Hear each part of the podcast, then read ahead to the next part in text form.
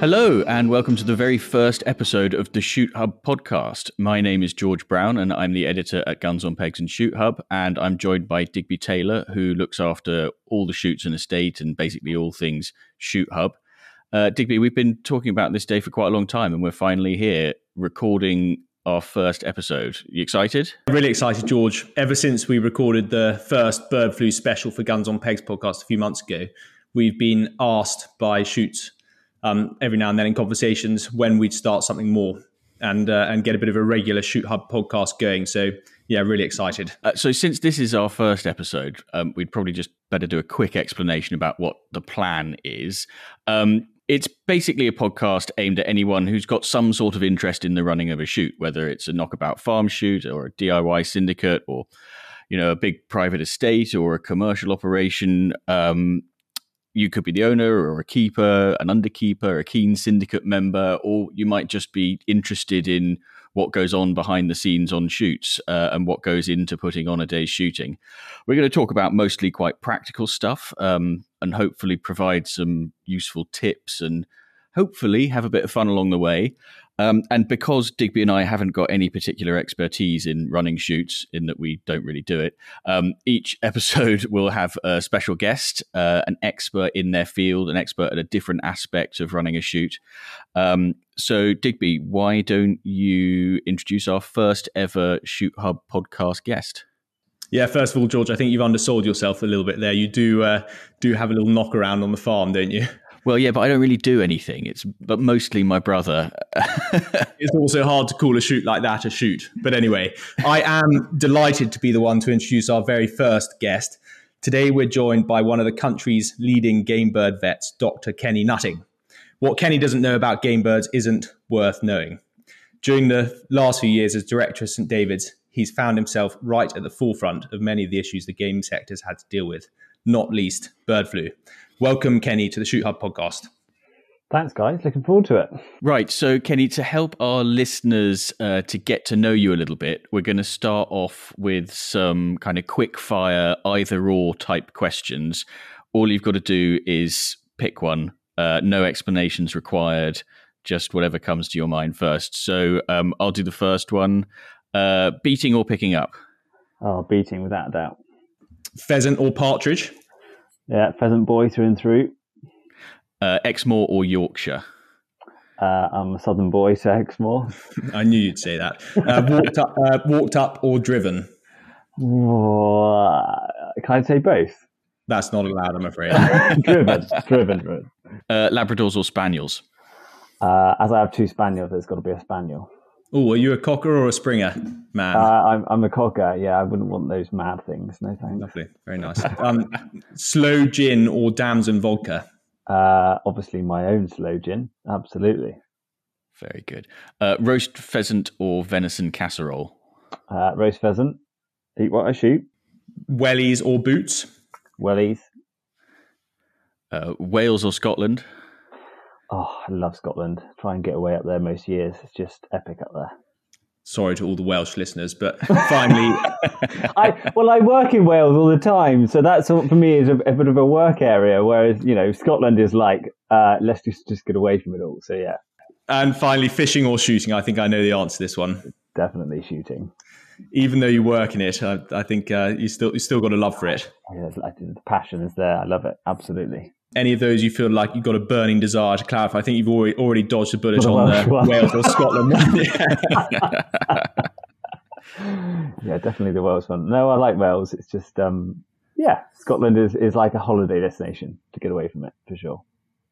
Very nice, very nice. Now, Kenny, moving on to slightly more serious things. Um, your name comes up up in conversations with um, shoots I speak to probably more than anybody else's. That you've got there's For a little reasons or bad. say, there's a bit, of, a bit of a whisper. We're talking about something, and then one of the you know keepers or shoot owners will say, "Well, Kenny Nutting said it's this, so therefore it must be true," and that shuts down the conversation and makes me feel rather silly. But um, uh, how how do you feel um, being referred to as the source of all bird flu wisdom? Um, uh, do you know what I, I, I enjoy it? I I enjoy um, uh, trying to be at the top of my game, uh, so to speak. Uh, I enjoy making sure I've got facts and the science, not just the hearsay. I mean, as we both, as we all know, our, our sector is, is full of rumors, um, and rumors are sparked up every five minutes. So it's quite good to kind of do a bit of myth busting on those side of things. Um, and my role within the practice, uh, as well as being director of game, uh, sadly, I've got the AI director role. So um, it is also my job uh, within the practice to make sure that I'm ahead of ahead of all the knowledge, so that I can both guide our, our vets, who then guide our customers, but also the customers I deal with directly as well. So, yeah, no, I, I don't mind it. I, I, I dare I say I don't want to say I enjoy dealing with bird flu because that would be wrong, but you know, uh, it's it's good to be the top of the top of the field as much as I can be. I tell you what, the rumours we all hear going round are quite something, are they? I expect you've probably heard from someone else that you said something that you've never said before. I, have certainly been quoted as saying something that has never left my mouth. I'm 100% sure. Yes, yeah. And, but I think it's, you know, it's probably my job to say uh, some sometimes controversial or ask, I think it's my job to ask controversial questions uh, that make people think to keep forward moving and, and learning what we're doing. Um, and yeah, that comes with a bit of flack and some heat sometimes, but you know, you just got to roll with the punches. Yeah. So, Kenny, we we'd originally asked you on to talk about sort of overwinter, overwintering birds and setting up a rearing field for next year, but obviously bird flu has changed the conversation a bit. Um, perhaps it would be worth just giving a quick update on the situation that we're in now. What's changed over the last, I don't know, month, six weeks, that kind of time period? Sure, sure. Um, so First of all, I think we need to start off saying there is still a lot of positivity out there for um, for setting up uh, game farms and flocks and expanding. Um, there's also obviously some nervousness. Um, so the current situation is that obviously we are the bird flu has continued through the summer. So that's the first kind of starting point where we've never had that before. Uh, now that has happened in other countries, uh, many countries across the world. That happens uh, with different strains, sometimes the same strain. So um, that's the kind of the first tipping point, really, where normally we get a break in the summer when when we're off rearing, uh, we can move things freely and there's no concerns or risks. Um, because we think the pop, the the natural um, population of birds within the UK has has got this kind of H5N1 circulating it, and what we call is endemic. So it becomes endemic in the in the national flock, if you like. So um, because it's been developing through summer, as we've hit winter or autumn, um, and those migratory birds start to come down, we're already on the ground running. So we are having more cases than we've ever seen.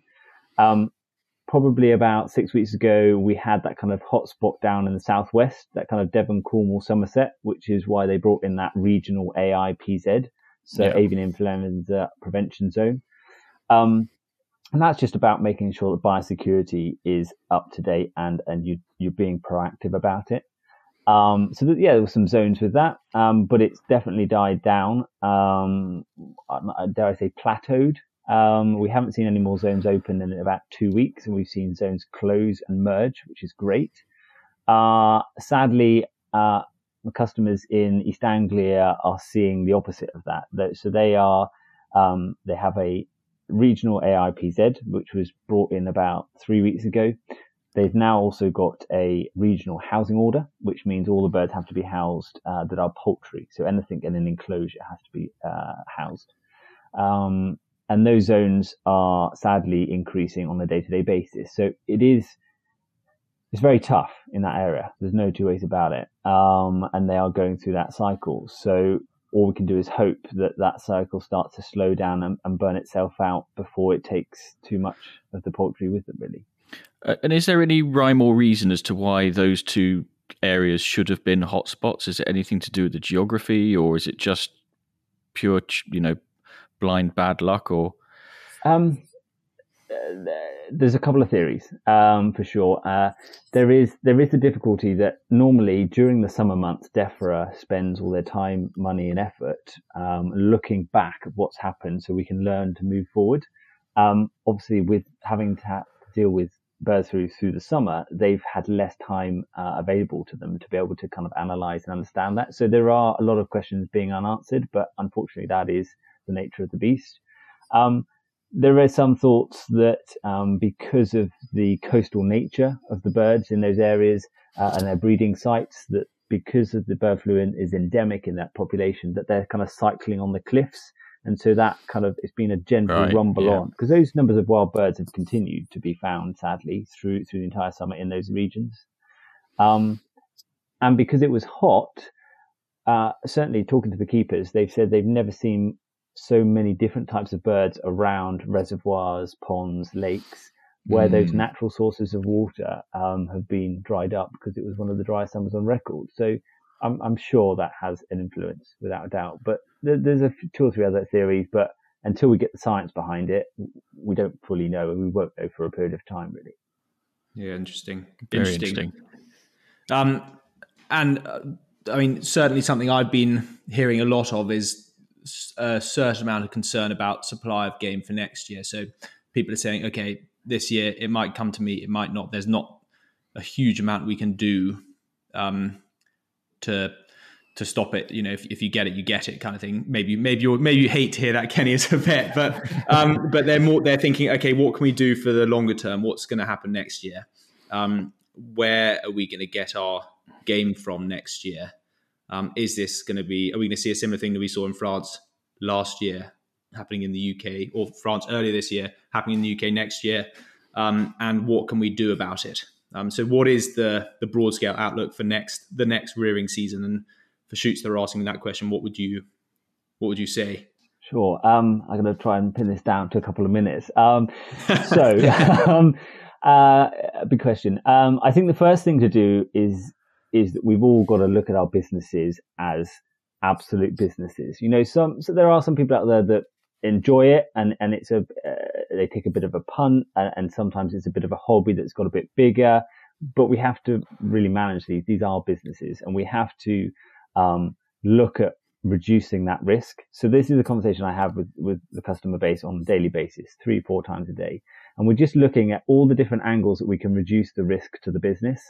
So one of the risks is increasing the number of suppliers you as, as, as a, either as a shoot or, or as a game farmer have.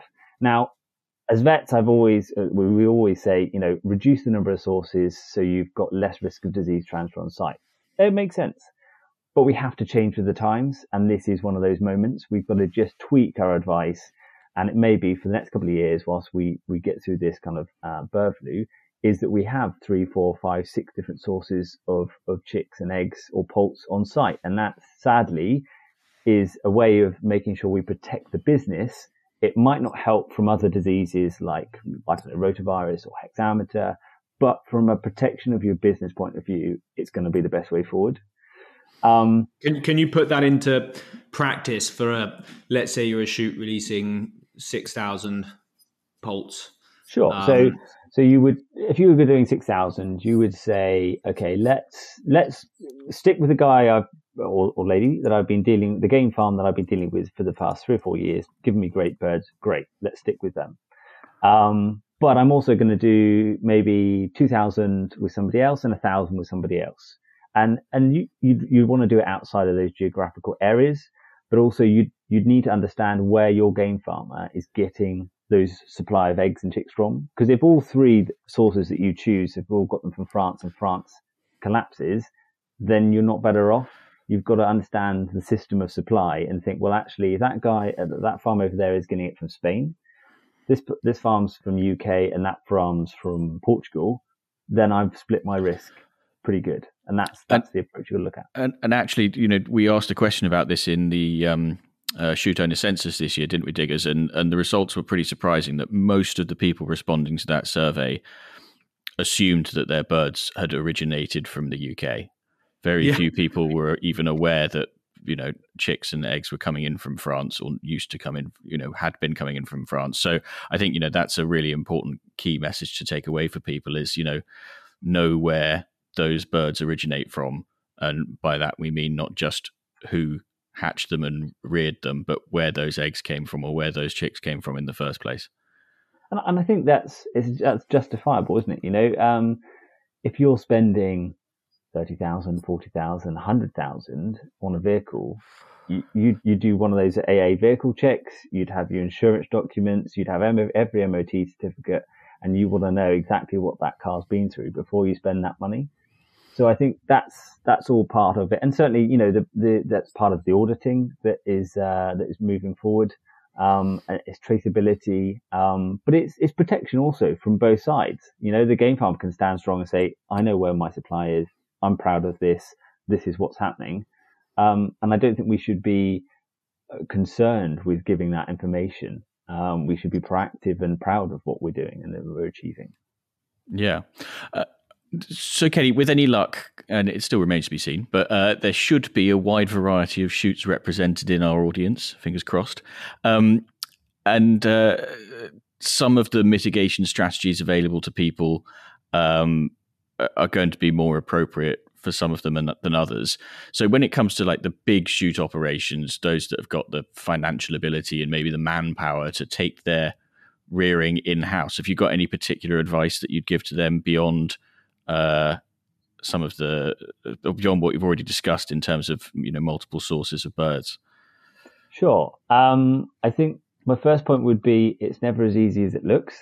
Um, it, it's very, very easy to yeah. say let's let's buy 20 sheds uh, and and the keeper. Well, we're employing the keeper anyway, so you know what's what's an extra bit of rearing. Um, you know, it is hard work there is no two ways about it. It is hard work. Um, as we know, we're in a national labour shortage. Um, so trying to to find the staff to, or even casual labour sometimes to to fill those difficult um, uh, muscle heavy jobs is is is difficult. But um, it can be really rewarding, without a doubt. Um, you can have within certain degree an understanding of exactly what those birds have got coming with them. Um, I think if it's planned right, you can invest in buildings and infrastructure that can always be used for something else. If, if five years down the line you decide to not row anymore, those buildings can be used. So I've got other customers that are building more permanent structures that could be rented out later down the line. So yes, there's a certain level of investment, but it's, it's a split investment cost because you're you're using those those buildings later down the line because is there. that uh, rented out to, for other rearers or is Airbnbs for the holiday holiday in South Devon? Yes, uh, a mixture. Um, but but uh, yeah, so so really, if I if I'm a, if I'm a large uh, shoot or, or money is within reason, no object, then yes, rearing is is absolutely possible. Um, it's not an easy ride, but it does help give some security. Um, do you go the whole hog and do a, a hatchery with a laying stock and a rearing stock onto your shoot? Now that, that's a big undertaking. Um, and and also, you know, from a bird flu point of view, it represents more risk because if you've got everything on one place and and you have to go under restrictions or God forbid you get bird flu, then you've potentially put a lot of other aspects of your business at risk.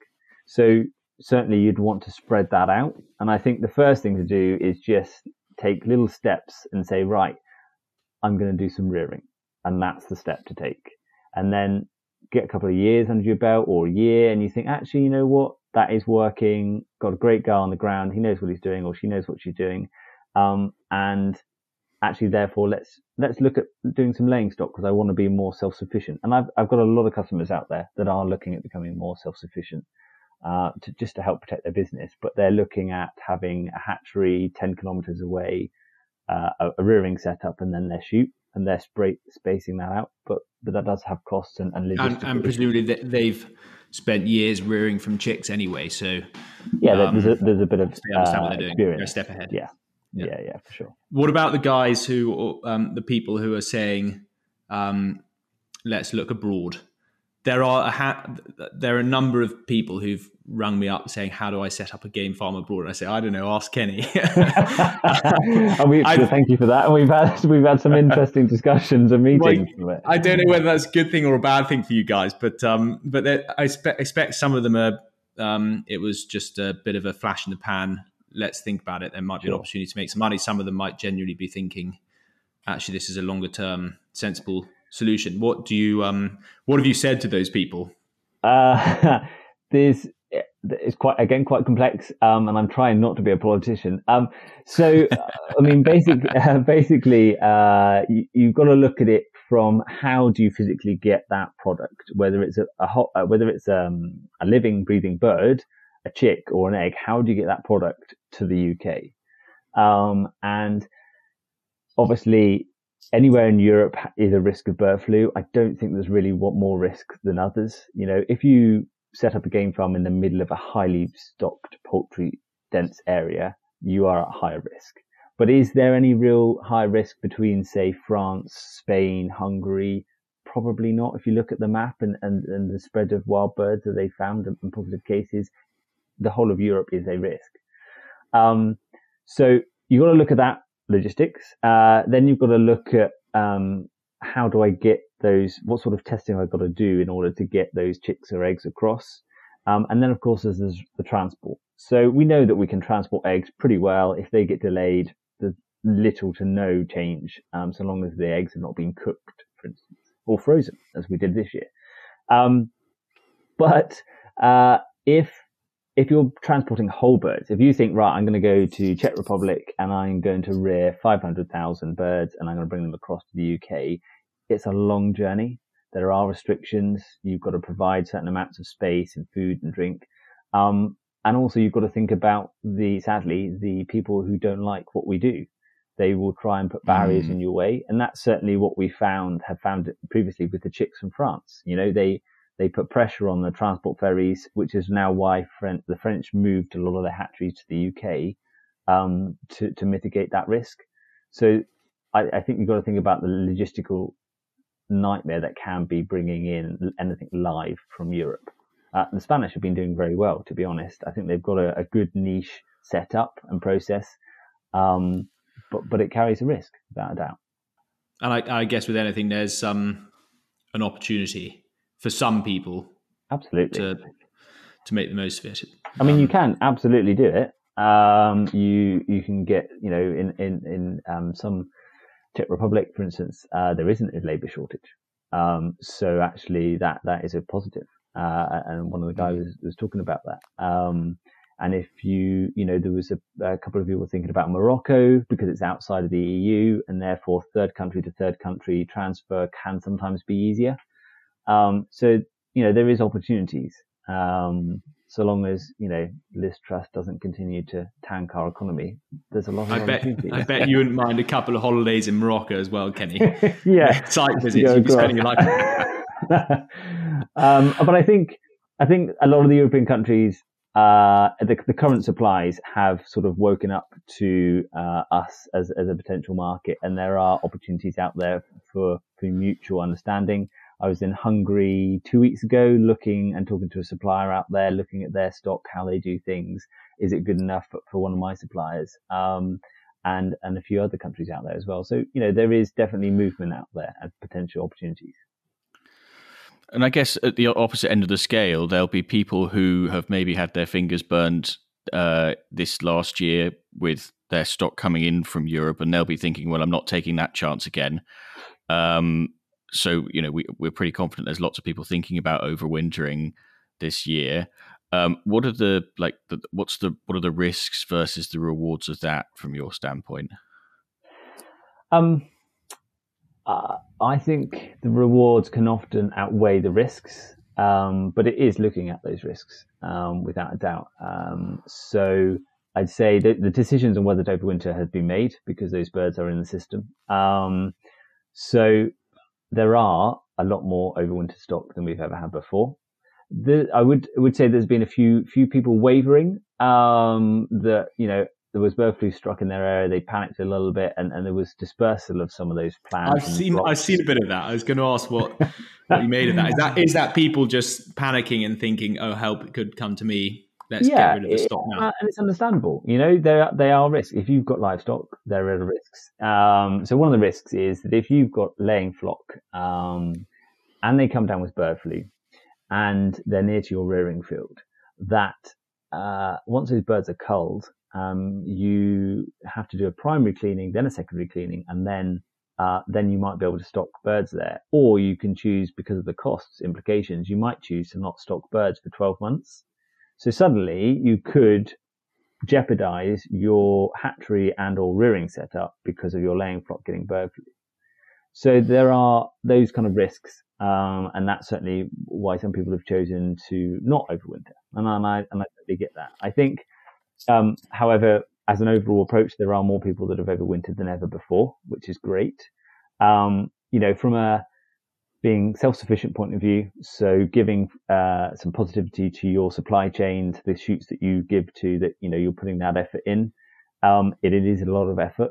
Don't get me wrong. Those those game farmers that do their overwinter stock, it is a constant job throughout the winter, um, which is again great for employment. Um, and it does give certain disease benefits. Um, so with overwintered stock, you can do some testing, you can vaccinate if you choose to, um, and do other things. So you know that that stock is, um, inverted commas, as clean as is possible, or you know exactly what it's got, rather than caught up stock where it's just a 50-50 chance of what you might get um, or relying on others that have stock and you have no idea what they have or haven't got, or you don't know if you can trust them. If it's your own stock and overwintered, it absolutely has so many benefits. Um, but of course, we've got to make sure that that is passed on, is that that, that effort and um, time and and and disease status is passed on as a cost to everybody through the supply chain because it is a hell of a, a hell of an ask and a risk for those people. Um, the, good news is that um, if you were sadly struck with bird flu, there is a great compensation scheme by DEFRA, uh, which the GFA, the Game Farmers Association, do an excellent work in making sure that that is up to date with up to date costs. And it was only reevaluated and released um, about two weeks ago. Um, and if you look at it, it's a sliding scale. So, you know, if you put in the effort of overwintering and you've got them to February, for instance, and they and unfortunately they came down with bird flu, that cost of feeding through, through the winter and potential egg loss is taken into account. Um, uh, so interesting. Yeah, it's, it's, actually a really good system, and DEFRA are really fair. Um, and you can you can make it work and survive as a business. So yes, it is a risk having the, the laying stock, but there are compensation mechanisms in place to help mitigate that risk. Well, there we go. I didn't didn't know that. That's really yeah, interesting. No. Yeah, very. But they have to be they have to be um, captive birds for that to happen. They're not people aren't being compensated for birds that are dying on shoots now. So right? sadly not, because at that point they are they are wild birds, and that that's quite a good good point, Digby. Um, there's it is a def- defining point. The moment that pop hole is open, that becomes a wild bird, and no legislation and no compensation is applicable to that bird. But if the birds are still in the release pen, there's again there's another sliding scale um, that that bird you can get compensation for that bird if DEFRA have to come along and cull those birds in the release pen if the pop holes are shut. So up to that final point of pop holes open, you can get compensation. Very interesting. Oh, that's yeah. good. Good on the GFA and they've done. They do a lot of work on there behind the scenes, and it and that's really important because it's as you say, it's something that nobody thinks about. But when it comes to push comes to shove, and you unfortunately get bird flu, that is going to be what saves you. So without a doubt, they are. Yeah, it's really good. Yeah. Okay. And what about the that, that's George's question started off about the the large sort of commercial shoots with a bit of money behind them. What about George's shoot? I'm asking on his behalf. Um, how many do you release, George? A thousand? Uh, not even that. Yeah, yeah, five hundred this year. Normally be more like eight, but yeah. Sure. I mean that that's that is a difficult one, isn't it? Because um, the it, those kind of shoots, even up to I don't know, let's say five thousand, anything less than five thousand, it is a difficult one because there's often not full time staff or the opportunity to have full time staff to look after birds, and that is really difficult. So you're, you're kind of on the hobby end, but not quite the hobby end. You know, the birds need full-time care investment, but maybe the staff isn't there available all the time to do that. So it is really difficult. So to be honest, less than 5,000, it is hard work rearing and probably not worthwhile. Um, you are probably better in those instances and splitting, splitting risk and, and doing it across two different game farms or something like that um, who, who do that. I mean, yeah, you know, if you've got a, a, couple of old boys that are retired, got plenty of time on their hands, they want to rear 500,000 birds, great. Nothing stops them. you know, enjoy it. Um, I, I, um, I grew up, um, on a, on a small shoot and they did 3,000 and we did some rearing and it was great fun. Uh, was real sort of camaraderie and helping each other out. And that's great if you've got that support network, but often there isn't. So it is better to, to buy in and, and split your risk in that point. There have got some instances of smaller shoots, um, uh, working together almost in a cooperative. So I've got yeah. say small th- three shoots that one saying, well, I'll keep a couple of hundred hens. The other saying, well, I can do the hatching bit, and one saying, well, I can do the rearing. So I think, you know, if, if that opportunity represent, presents itself, great. Why not? Suggest yeah. that to your father, George. And... Dad doesn't hold any control whatsoever. I'd have to get it past my brother, and I think that he would probably uh, agree that buying impulse is the way to go. Hundred percent. It's now a good time to have a have a quick pause, George, and have the first of our regular segments. So, listeners to the Guns on Pegs podcast will know that we get a lot of correspondence from the audience. So, we wanted to give you lot a chance to get involved too. This segment is called Beating Noise of the Day. We're going to ask listeners to send in your favorite beating noise as a voice note via Instagram or your favorite platform. And we're going to ask our guest, Kenny, to name, classify, and rate one noise every episode. So this noise has been sent in by Chris from Hertfordshire. Play the noise, George. Ay, ay, ay, ay, ay, ay. Play it again. I think that might have come as a bit of a surprise, Kenny. Play it again, George. We can. Ay, ay, ay, ay, ay, ay. Um, I'm going to, well, I, I'm, I'm a split. It's a 50 50 between um, pissed up at the pub on Friday night and a bit of beating. So I'm going to go beating. What was the second one, Chris? Uh, sorry, Kenny. Uh, piss up or or beat a bit of beating, I think. yeah, I mean, it's it puts me in mind of the Houses of Parliament, doesn't it? They when they're all trying to show their approval. Ah, ah, ah. But it is an absolute classic, that one, isn't it? Yeah, Kenny, you said um, earlier that you were uh, beating over picking up. Um, what, what's you what's your um, noise of choice? the beating line. not, this is not for public consumption, surely. I mean, oh God, I make, I don't know, I use it, uh, I do a bit of whistling. I make the I, I, I, I, I. Uh, it sounds sort of, yeah, as like, I sound like a pirate, to be honest. Um, yeah. I don't know. I think you lose all. I feel quite self-conscious now on this, doing this. But to be honest, when you're in the woods, you just okay. No one's listening. Don't worry. No one's listening. yeah, I, lots of different noises. I think, to be honest. But yeah. Okay, so I think a classification for that as the pirate is there's definitely a kind of family of beating noises that are inherently piratical, aren't they? So I think that's our first class of beating noise, and we're calling that one "pissed up at the pub." um, so all we need now is a score out of ten for that particular sound. Oh. Uh, I think it could be it could have been louder. So I'm going to go with uh, I'm going to go with the seven. Yeah, average seven. Chris, seven, seven out of ten from Kenny. Um, good luck on your uh, your next shoot day in Hertfordshire. yes. So moving. I mean, that was all very silly, wasn't it? But um, um, Kenny, obviously, you get out and about a, a fair amount, visiting shoots around the country. Um, Diggers and I were chatting earlier um, about this uh, from a from a vet's perspective. What's like the one simple thing that most shoots could or should be doing uh, to improve their shoot?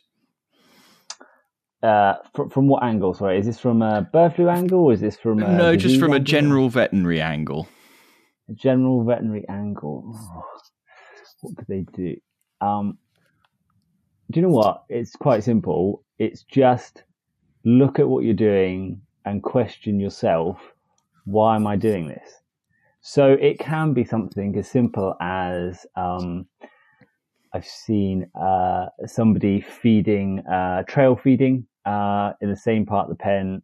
And I said, you know, why are we doing that there? Um, I don't know, really. I just always have. Um, and I guess it's questioning yourself and thinking, well, actually, if I if I maybe used hoppers or if I moved it around a bit, would it attract more birds? Uh, would the feed go less stale? all those kind of things really. So yeah, for me, it's, it's just asking yourself, why are you doing each individual job? Uh, I've got a, um, a mate who's a, a, head keeper at a shoot, um, a, a large commercial shoot and he, he's always asking me like, why are you giving that advice? And it's, although it's really good because it makes me think and think, no, I do know why I'm giving that advice. I absolutely do know. Um, but it does keep me on my toes, and I think it's important that you know a lot of these guys and ladies they are out and about by themselves day to day, which is great. They enjoy that, um, and I get that. But it is very easy for anybody in, in, in any job that you're on your own to get into a rut, isn't it? And and you think actually that's not improving anything. Let's just ask why are we doing something and how? Why not change it? Why not see if and, it does better? And shooting is sort of inherently small c conservative as well, isn't it? So we probably do suffer more than other uh, other activities from a bit of inertia. And well, it's just it is just the way I've always done it. You know, I've done it like that for 15 years, and it always seems to have worked. So why why would I think about doing it differently? Probably don't even think that that question. Yeah. It's just yeah, yeah. If it ain't broke, don't almost. fix it.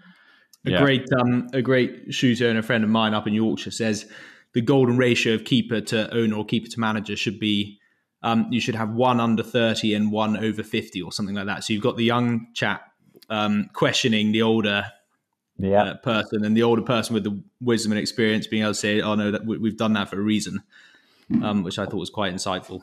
I think that's that's really key actually, and I can imagine several of the keepers that I know thinking, yeah, it is good having those younger ones uh, snapping at my heels, um, but but sometimes it needs the older boys to just say, no, no, no, that that won't work. We we tried that and it was a disaster, and that's yeah. that's experience, isn't it?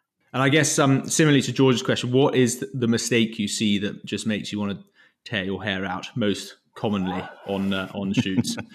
How long have we got? oh, ah, God, yeah. Um, I I think it's uh, saving a penny and spending a pound.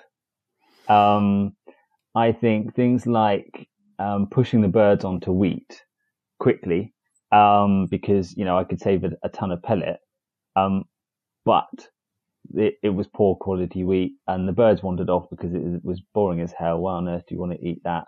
Um, and so you'd lose more birds, or they got a disease such as you know hexamita or something. So then you lose twenty or thirty birds, where you've you've doubled the cost of that that one yeah. ton of pellet you saved. So little things like that. There are ways to be more efficient. Don't get me wrong. Absolutely, there are ways, but um, trying to cut corners in my books, it, it, it just never works. Um, yeah. Interesting. Very interesting. The feed, feed one is a, something that people come back to again and again. Um, you must have spoken to uh, to Jamie Horner at Marsden a few times. I think the feed. I think that's something that will be very different moving forward. Um, you know, a lot of these diseases have always been transferred fecal orally. So, so the bird gets a virus or bacteria, uh, it goes around the system, it defecates that out. Um, and then that the next bird comes along and is pecking around with wheat on the floor and picks up that disease and has it. It's the same for hexamita, coccidiosis, um, any bacteria, and bird flu. So I think um, that is something that can be learned from. Um, actually, moving away from spin, spinning. Dare I say, is it the end of spinning feed? Um, and also just giving them wheat. So if we're saying our returns are 30, 40% on a shoot, how do we improve those returns has always been like a golden question. But um, we give them an average wheat. It's hard, it's boring, it's repetitive. Uh, it's hard for the bird, the bird to really metabolize and break that down to something useful for them to build on. Um, why not add in kibbled maize, some sunflower seeds, um, oyster grit, uh, whatever else it is, um, or or do some sort of 80% pelleted feed or something like that. So it gets them interested, um, um, but keeps them in the hopper fed as well. So you're reducing that disease transmission route, but you're still keeping them interested.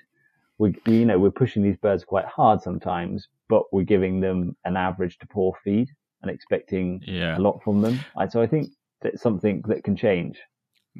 Well, we, we, I think we've got Jamie coming on quite soon, haven't we, Diggers? So we'll put that to him and see what he says. yeah, yeah, yeah. I'll expect a phone call from him. yeah, I was going to say it's dangerous, isn't it? But actually, Kit, actually uh, well, I was going to say, Kit, uh, Diggers, when we wrote that question about the, the common mistakes, I, I sort of was thinking about what I expected you to say. Do you find that people phone you up when it's already too late? Uh, or you know that uh, the, the, the, yeah. the, birds have already got sort of the, the disease has already run its way through the flock, and there's always, nothing to yeah. be done. It's always frustrating when you know somebody who only puts down a thousand birds has lost two hundred, and that's the point they call you.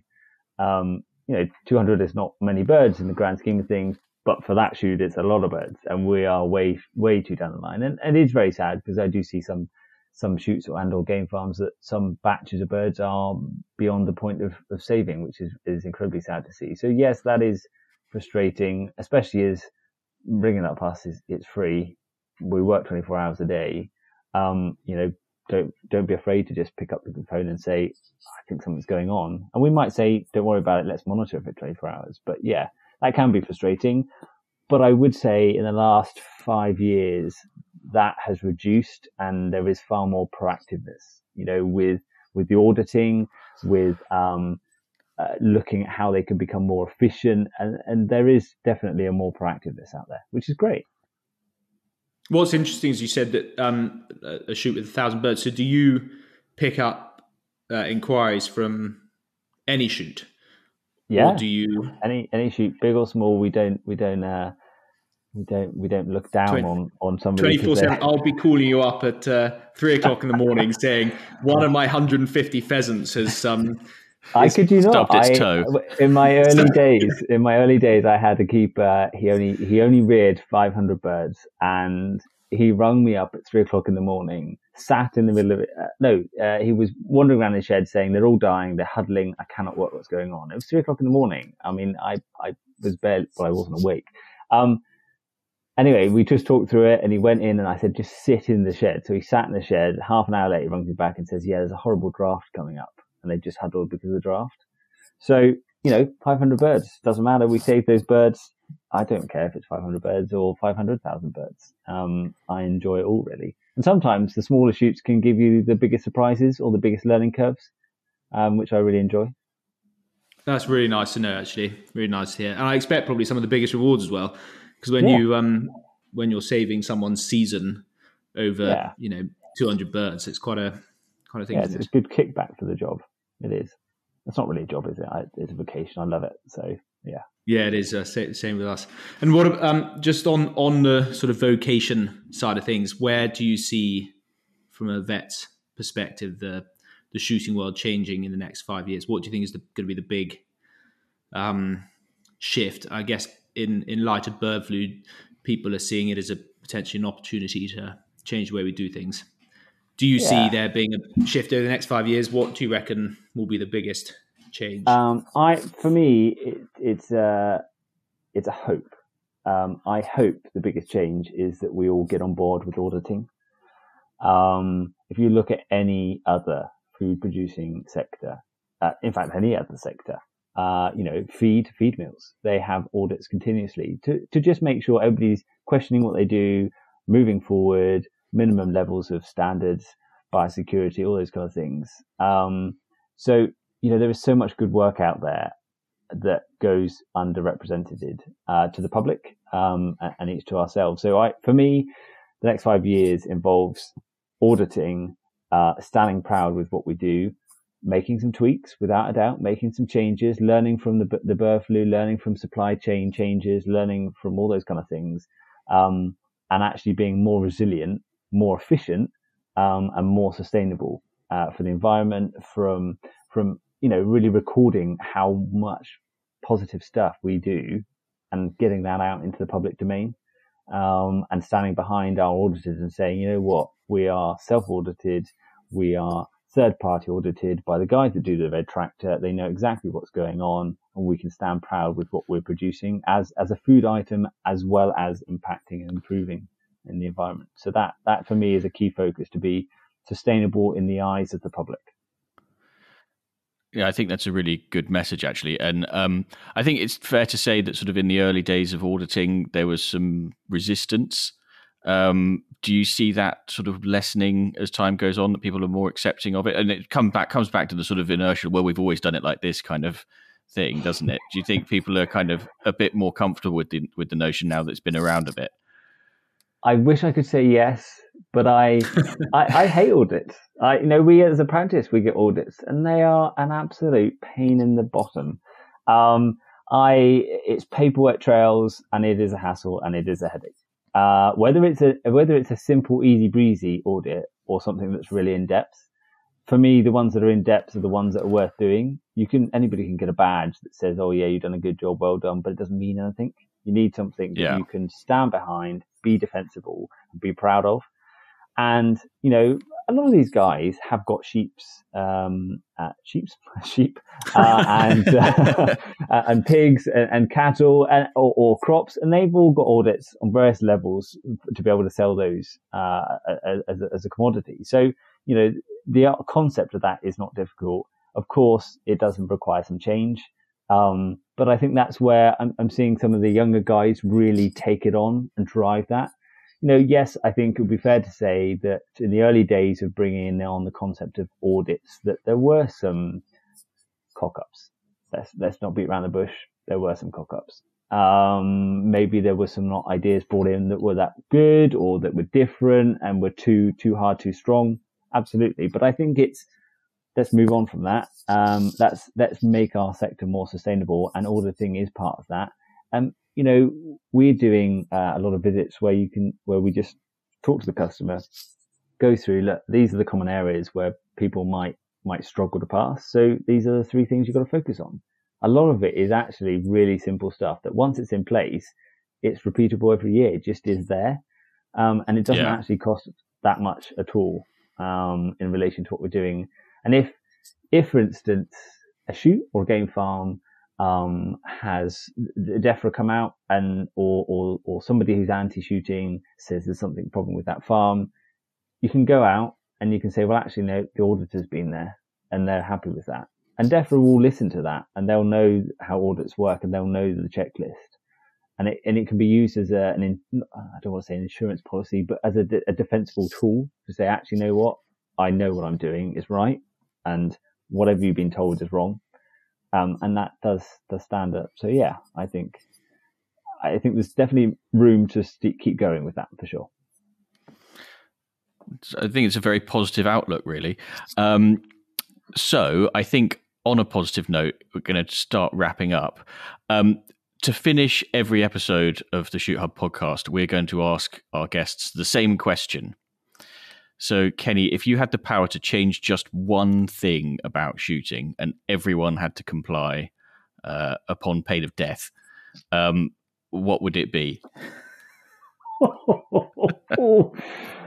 Save the best till last, won't you? Um, what would it be? Um, I would. Oh God.